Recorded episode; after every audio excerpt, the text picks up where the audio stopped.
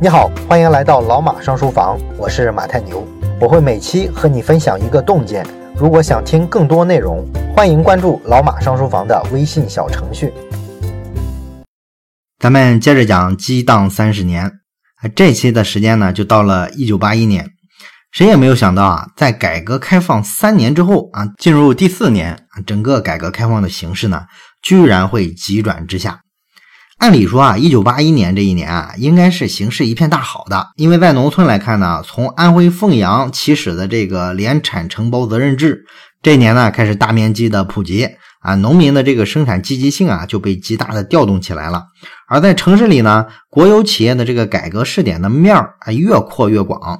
然后在零售商业领域呢，也出现了零星的一些个体经济啊、民营经济这些苗头。所以说啊，按当时的主流舆论来看，这应该是建国以来啊少有的这个经济形势啊特别好的年份。但是谁也没想到啊，中央突然就在这一年叫停了很多中外合资的项目，已经签了合同的也不再执行了，啊，给人赔个违约金拉倒啊。同时呢，对于国内的项目也逐渐的收紧。这一年的四月份啊，国家的多个部委啊，突然之间联合发出一个通知，对全国的钢铁要实行限产，其中首钢的减产任务是三十六万吨。这个数字是啥概念呢？就是大概让首钢啊减产百分之九、百分之十的样子。那首钢的厂长周冠武呢，没办法啊，就不得不下令啊，把一个刚投产不久的高炉停产了。啊，这个损失还是非常大的。但是更滑稽的事是呢，啊，在这个限产任务下达的同时呢，北京市的副市长张鹏就赶到了这个首钢，给他带来了市里的一个指令。啊，什么指令呢？啊，就是告诉他呢，你这个作为北京市的工业企业的排头兵啊，首钢啊，一定要在今年上缴利润啊，力争达到二点七个亿啊，这个呢，比上年增长百分之九点三。哎，这事儿有意思啊。一边让我减产百分之九，另一边呢还让我利润今年要超额完成百分之九，你们咋想的？能不能尊重一下市场经济规律啊？所以说呢，周冠武一听就笑了，然后他又拿出了对付领导的那个老套路来啊，就是各种威胁呗。他说呢，哎，我们首钢啊，今年啊满打满算利润啊大概就是二点六五亿，你看我拿笔纸完全可以给你算出来。你现在让我交二点七个亿的利润，那我就是利润一分钱不留，全交给你们呗。那我要是全交了，这职工怎么办啊？职工的工资福利谁发？人家不得跟我闹事儿啊？这闹了事儿，这不影响社会安定团结吗？哎，但是这次哈，这个副市长张鹏啊，人家没吃他这一套啊。张鹏呢，很坦白的说了一句：“这次啊，不行了，让你交你就得交，因为今年市里的日子也不好过啊。”哎，地主家也没有余粮了。那么张鹏有没有说谎呢？并没有。这一年啊，从中央到地方，各级财政的日子都非常难过。而财政困难的原因呢，居然是因为改革。从财政的收入上来看，国企改革的主要方向是扩大企业的自主权，允许企业啊留存一部分利润。那这必然就会减少中央的财政收入，对吧？而且呢，国企为了刺激员工的这个生产积极性，啊，给员工呢增加了这个绩效工资。那么员工一提高收入，其实就是企业成本变高了嘛。那么财政收入呢也会减少。同时呢，当时的这个财政上还做过一项改革，就是扩大地方的财权，哎，少拿地方的一些税收啊，让一些税收啊能够留在地方的手里。这个呢可以增加地方啊搞经济建设的积极性。但问题是这么一搞，你中央手里不就又少了一块收入嘛，对吧？而从财政支出上来看呢，这个支出却是大大增加的啊，比如说有好几百万的知青啊回乡了，那你得安置就业吧，得拨点款吧。然后为了支持农村的经济发展，对于很多农产品的价格逐渐放开，那你一放开，实际上这个农产品就会提价。那你又为了保证城市里的人吃菜能足够便宜，必然就得补贴一下，是吧？你看又得支出吧。同时呢，这个改革开放毕竟也搞了三四年了嘛，那经济复苏了。这个基础设施建设啊，就必然得跟上了。各地的这个基建规模呢，这几年逐渐的扩大。那这时候呢，财政支出它就撑不打住了。所以说啊，这一正一反啊，中央它必然就没钱。为什么跟外商签的那些合同都毁约了呢？哪有钱执行啊？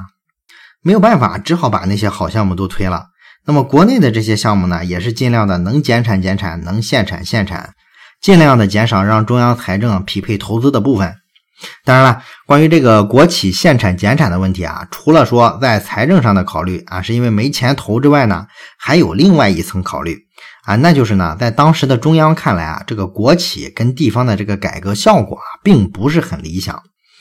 一九八零年底的时候啊，中央呢曾经对四川、安徽、浙江他们这几个省扩大企业自主权试点进行过一次摸底调查。结果呢，就发现这个试点改革的情况非常不乐观。有一个主要的问题呢，就是小利益战胜了大利益。也就是说呢，这个国企啊，有了这项改革之后呢，他就有了自己的小算盘，然后呢，就开始侵害国家利益了。比如说，他们会为了少给国家上交利润，找各种名目啊，给自己人啊滥发奖金、发补贴，然后呢，摊高这个成本啊，这样呢，利润不就比较小吗？交给国家的也就比较小了，哎，付了自己人。然后财政呢给地方放了财权之后呢，那这个地方呢对于利益的这个意识啊就变得非常强了。然后有少数地方呢就开始搞这种小团体主义，哎，不但跟上级争利啊，还和周围的邻居争，还跟兄弟省份、兄弟城市争，故意的去阻碍这个经济的横向联系。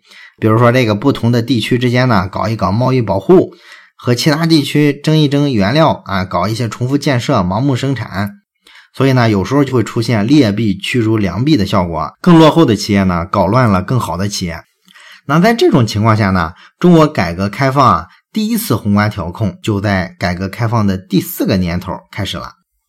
那么中央当时做的调控呢，主要就是两个方向啊，一个方向呢就是保中央财政啊，主要的措施呢就是咱们前面说的，其实就是急刹车。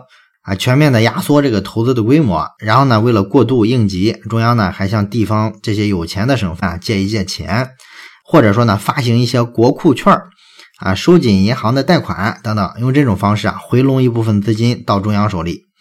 另一个调控的方向呢，就是力保国有企业。哎，当时啊，中央有人啊提出了这么一个鸟笼子理论，大概意思就是说呢，企业啊就是一只鸟。哎，不能老是绑着它的翅膀，要让它自由的飞翔。所以说啊，要扩大企业的经营自主权。但是呢，国有经济体系它又是一个大笼子，这个鸟再怎么飞，再怎么自由，也不能让它飞出这个笼子。这个意思呢，就是还得保持一定的控制啊。啊，这个呢原本也没什么大问题，是吧？它控制就控制呗。但是呢，这个鸟笼子理论啊，特别坏的地方在于啊，它还特别强调了一点。就是说呢，这个当务之急啊，是要整治那些啊不听指挥、没法控制的笼子外边的鸟。他们这些鸟呢，啊不是什么好鸟啊，扰乱了整个经济局势啊。那这个说法出来之后呢，就得到了广大国有企业的呼应啊。为啥呢？有竞争关系呗。本来那些什么乡镇企业啊、私营企业啊这么有活力，搞得他们国企就非常被动，承受着巨大的这个竞争压力。突然有这么一种声音出来，说是他们搞乱了经济，那国企肯定跳的比谁都高，是吧？所以很快呢，在各大媒体上啊，各种报告上出现了这种类似的批评啊，不停的去控诉啊啊这些计划外的小工厂啊，如何与这个规范的国营企业争夺原材料啊，如何的去扰乱这个市场经济秩序，让国企啊蒙受了巨大损失啊，这种指控都来了。啊，总的意思呢，就是说你这个国企啊，试点没搞好啊，就是你们这笼子外的野鸟搞的啊，这个甩锅的功夫也是挺一流的啊。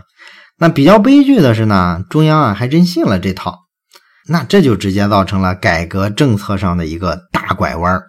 一九八一年的一月份啊，国务院呢两次发出紧急文件，宣布呢要打击投机倒把。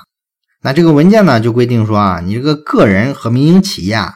未经工商批准啊，不准贩卖工业品；还农村的村办企业、乡镇企业不准贩卖一类农产品，也不允许私人购买汽车、拖拉机等等这些大型的交通工具从事贩运。另外呢，为了限制乡镇企业和大中型的国企啊争夺原材料，还取消了乡镇企业的工业所得税的优惠啊，让你成本变得更高了。而且很快呢，官方的媒体啊开始铺天盖地的造势。打击投机倒把呢，就成了一九八一年啊最重要的一项经济运动。对于乡镇企业来说呢，这个寒冬啊突然就来了。有这么几个典型的例子啊，你比如说后来啊名声鹊起的万象集团，当时呢还只是一家啊在浙江萧山的乡镇企业啊，是一个小的汽车零件加工厂。那他的创始人鲁冠球认为呢，一九八一年确实是日子最难过的一年。当时呢，生产成本持续上涨，而且最可恨的是啊，原先的时候啊，他们这个乡镇企业啊和国企签过一些订单合同啊，这一年呢都被终止了。理由呢只有一个，就是说啊，根据上级的规定，国企呢不能再买乡镇企业的产品了啊。你说这是个什么理由是吧？然后在天津的大邱庄，有一个叫宇作敏的人。把这个村里呢有一个冷轧带钢厂啊办得特别火，村里好多人呢都在这个厂子里边打工啊。但是呢，这个县里认为啊，你们这个村办钢厂，摆明了这不就是和国营企业争夺原材料吗？你们在扰乱钢材市场啊，应该被打击。所以呢，县里就派了一个清查组。但是呢，宇作敏啊，对于清查组呢非常抗拒啊，在他的带领之下呢，大邱村的村民呢就跟这个清查组啊杠上了。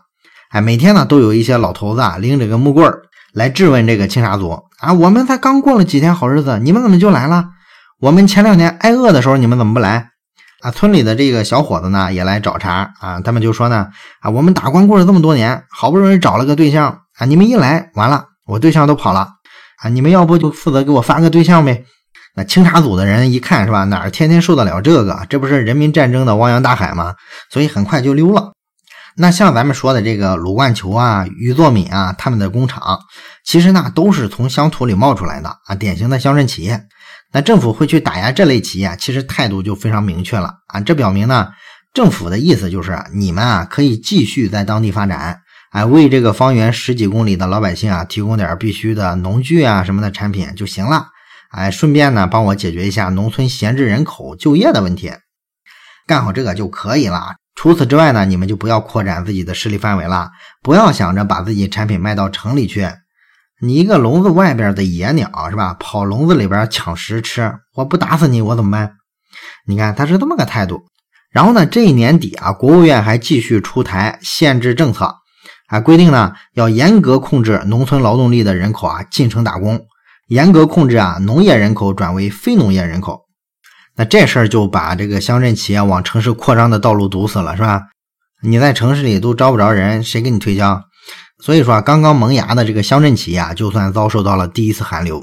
几乎所有的1980年前后创办的企业呢，在1981年这个年度啊，它的经济指标都是下滑的，或者是停滞的。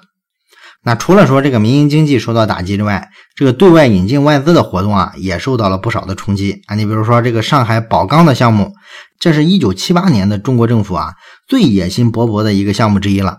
当时引进宝钢的这个项目呢，是要计划建成一个年产量六百万吨的钢铁厂啊。但是呢，到了一九八一年，这个明星项目的前途啊，突然变得扑朔迷离了起来。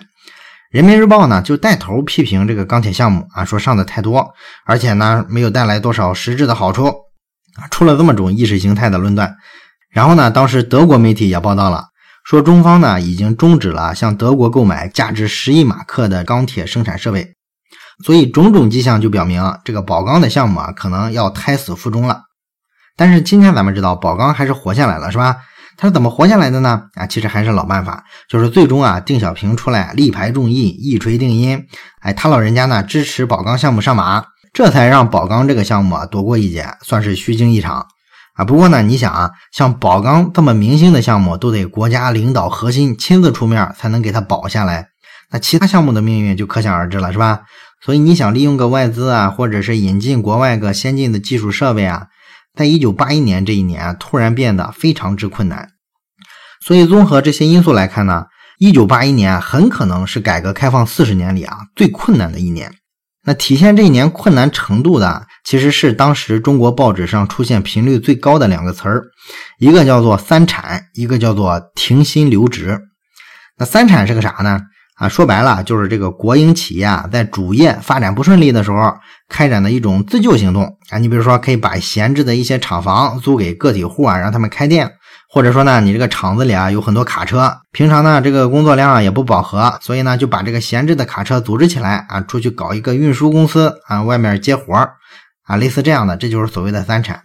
那么全国提倡国企搞三产，你就可想而知了，这一定是一个权宜之计。他的目的呢，就是国企效率特别差，你不能让它倒了，所以呢，找点事儿干，赚点零花钱。但是这个政策注定会失败，这是因为呢，副业你搞得再大也挣不着大钱啊，它也成不了主业啊。而且你搞三产还有一大堆副作用啊。最大的问题就是导致国企啊，它的主业被淡化了。很多国营企业啊，就是因为这个舍本逐末追逐三产，导致呢他们失去了在原先行业里的领先优势。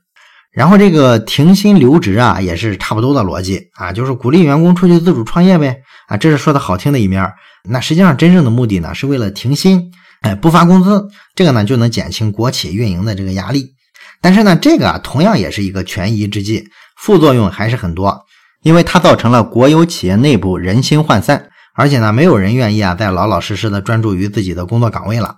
在这个八小时的工作时间里呢，给公家干活的时候，所有人都懒懒散散的；而下了班之后呢，给自己干活，每个人啊活力四射啊，就形成这种氛围了。所以说，搞三产或者是停薪留职啊，从一个侧面就反映出来，一九八一年的国企经营的有多么差。那么偏偏这一年呢，老天又不太眷顾中国人，从年初开始啊，北方地区啊就先是旱灾，然后呢又是涝灾。啊，河北啊、山西啊、山东啊都受灾了啊！这里边好多省份都是粮食主产区，是吧？所以说对全国人民的生活水平啊是可能造成比较大的冲击的。而七月份的时候呢，四川突然又发水了啊，死了好几千人，有五十万人无家可归。所以说这一年啊，我们就遭受了自一九七六年唐山大地震以来啊最严重的自然灾害啊，这可以算是屋漏偏逢连阴雨了。救灾呢，让这个本来啊就非常寒酸的中央财政啊更加捉襟见肘了。那实在没有办法呢，中央政府就在三十一年来第一次向国际社会呼吁援助。所以呢，总的来说啊，你从年份上来看，一九八一年对中国来说确实不能算是一个很好的年份。不论是改革还是开放，都不像两年前人们想的那么简单啊，只要把国门打开了就是一片坦途。现实呢，结结实实的泼了一盆冷水。而更坏的消息是，这还不算最差的情况，在接下来的一年里呢，整个国家都会陷入到一场更大的乱局之中。那么关于这场乱局呢，我们下期啊接着聊。最后说一件事儿，咱们节目啊最近拉了一个微信群，如果你有什么话题想直接跟我或者是跟其他的听友朋友啊交流讨论的话，可以加一下这个群。加群的方法呢，就是先找到老马上书房的微信公众号，然后在底部菜单栏上有加群两个字，点击之后啊就会弹出二维码，扫码就可以进群了。